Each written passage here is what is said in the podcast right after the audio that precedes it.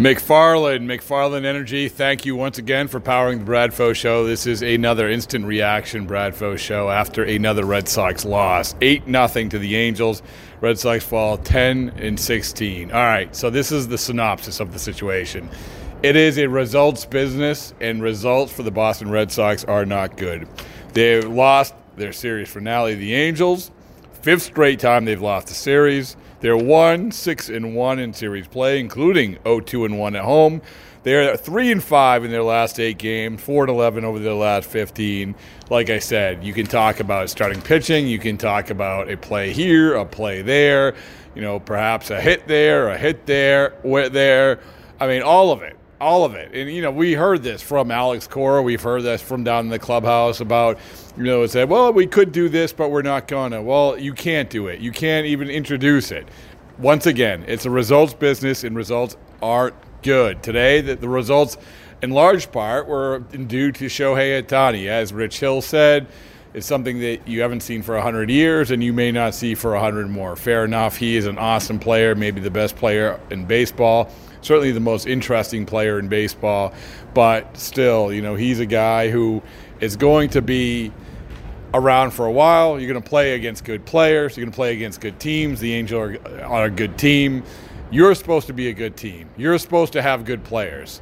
Yet you aren't able to match up for whatever reason. You aren't able to hit the ball for whatever reason.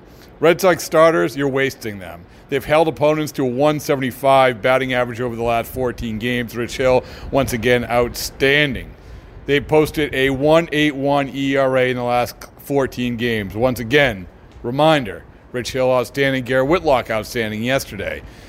Tanner Houck not great today. Now, obviously, the wheel sort of fell off the wagon when it came to his outing. But when you talk about the Red Sox, how you fix things and how you are going from here, what you have to understand here is that, and Rich Hill said this, and we're going to play Rich Hill at the end of this little rant. You cannot say it's early in the season. That's not an option. You can't keep doing that. You just can't do that. that. That's not how this works. You have to figure things out. You've obviously already dug yourself a pretty big hole, but you have to show that you are a team that can compete. You are. Uh, you have to show that you are a team that's going to be able to go up against a good team and get the job done. Once again, one six and one in series play. You go to win series, and you have not done that. Now, a big problem also Trevor Story. Trevor Story, after some signs of life, three walks in Baltimore, two hits last night. He had four strikeouts, the 14th time in his career. He had four strikeouts, got booed. That's how it works, man. That's how it works. Xander Bogaerts, as he said on the Bradfo show in spring training, he's got booed once. It's how you respond from that, how you come back from it. $140 million you're going to get, if you do not produce and your team is not doing well, you are going to get booed. And the, the key part of that is when your team doesn't do well, you can't hide. There's nowhere to hide, especially when you strike out four times. I mean, he has to get going. And forget about how much money he's paid, forget about you know the perception of Trevor Story. The fact of the matter is, there's a reason why he's on this team. There's a reason why he is at the top of the lineup. There is a reason why he was going to be a good fit for this ball club. And none of that is coming to fruition now, and it is a piece of the puzzle which is not working. It is part of the problem. All right.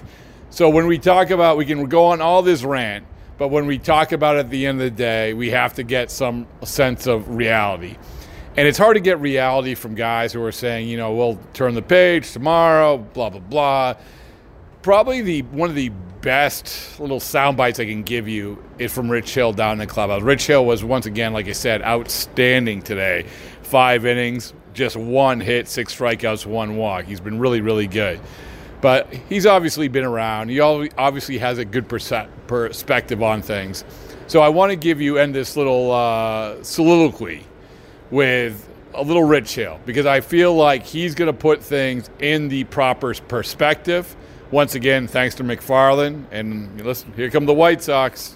That's one thing where it doesn't matter what you could say, you know, hey, at least it's early in the season. But the fact is, is that the only way we're going to get back to where we need to be is, is you know, even taking it at a, you know, a smaller, a smaller step than one game at a time, is, is one pitch at a time, one swing at a time, and being able to make things small um, and not so big. The you know the fact is you know whether it's uh, you know uh, a starting pitcher putting a lot of pressure on themselves to go out there and, and put up zeros for seven innings, already thinking about that, or eight nine innings, even thinking about that before the game, you know, that, that mindset has to become, you know, one pitch at a time, and, and that's the process part of it.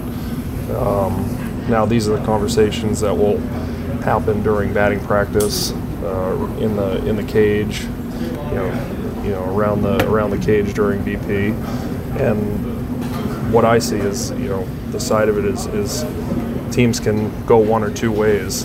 Um, you know, kind of gravitate towards each other or start to move away. And, and you know, we really need to, um, you know, continue to keep pulling for each other as everybody is in, in the locker room. I think it's, you know, we can we can look at the the road trip that we had.